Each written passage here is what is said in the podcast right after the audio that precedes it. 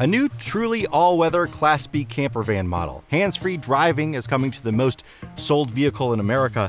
A state park system raises prices, a new generator from Harbor Freight, and perhaps the most unusual RV in the world.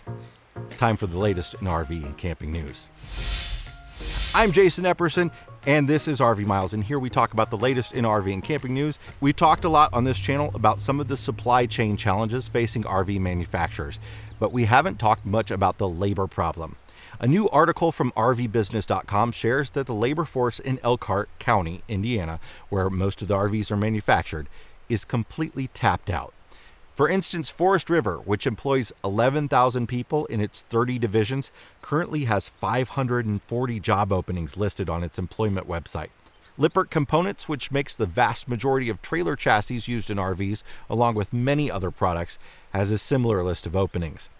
A manufacturer rep told RV Business that some companies are raising wages to attract workers, but that creates its own problem as people within the industry start job hopping back and forth between companies to get the best wages. And as those lingering supply chain issues work themselves out, new ones keep arising. The latest shortage rubber.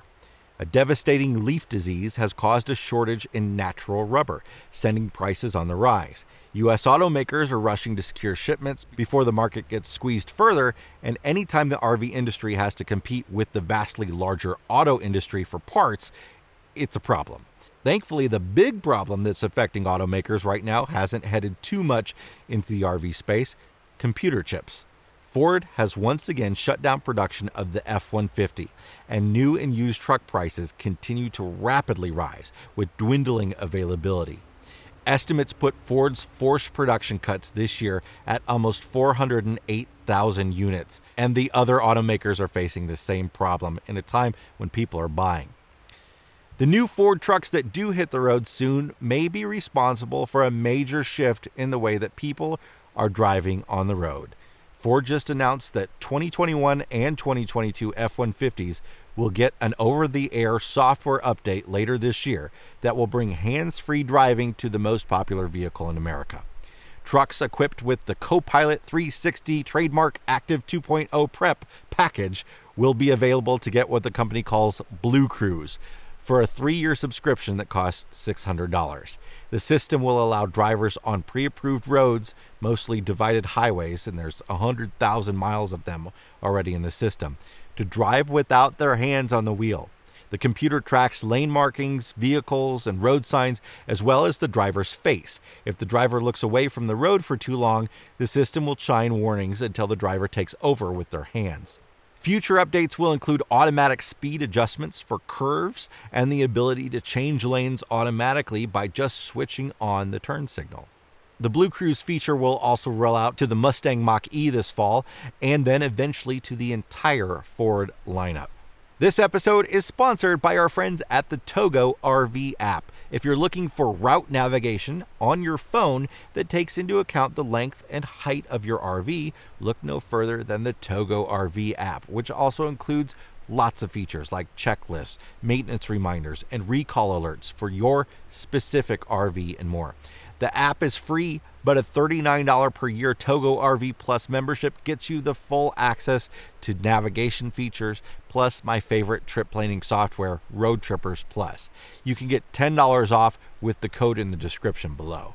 The Escapees RV Club, which offers education, discounts, and a popular mail forwarding service, has been in the campground operation business for 30 years, operating eight parks for its members, along with 11 co op parks. Now, the organization is launching a franchise program that may have us seeing escapees RV parks across the country. Escapees parks are notable in that they are generally void of lots of amenities, providing basic, affordable campsites for travelers. Just the type of campground that I think we need a lot more of. Tool store Harbor Freight has a new inverter generator out, the Predator 4400.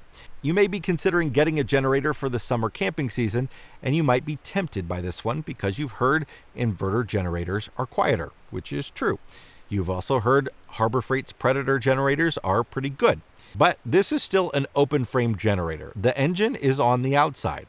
It's advertised as putting out a sound of 67 decibels, which is actually twice as loud as the 57 decibels, it's logarithmic, that Harbor Freight's Predator 3500 generator that everyone loves puts out. This isn't going to be a great option for RVers who are trying to help keep things quiet.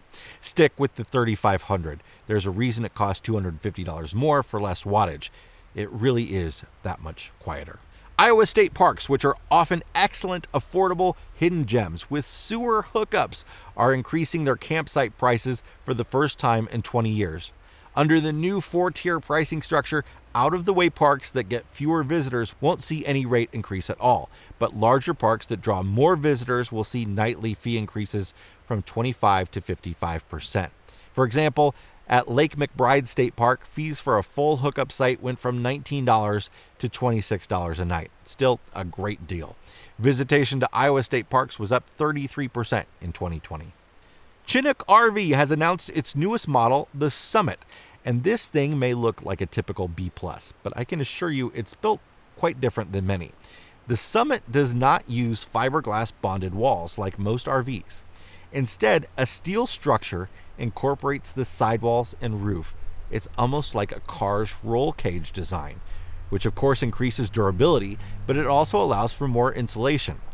The Summit has been given Truma's Gold Standard certification for four season cold weather resistance. At 23 feet 9 inches long, the debut floor plan is no slouch on the interior either, offering high end CNC cut one piece cabinetry, woven vinyl floors with soft touch vinyl finishes on the interior walls and the ceiling, dimmable LED lights, solid surface countertops, and it may look short, but there's 6 feet 3 inches of interior headspace inside. I could stand up. The living room is flanked with dual sofas, which open to the king size bed, and the galley is all electric, with a convection microwave and induction cooktop run by an optional lithium battery system, providing 630 amp hours of capacity, run by 400 watts of solar and a 2000 watt Xantrex inverter.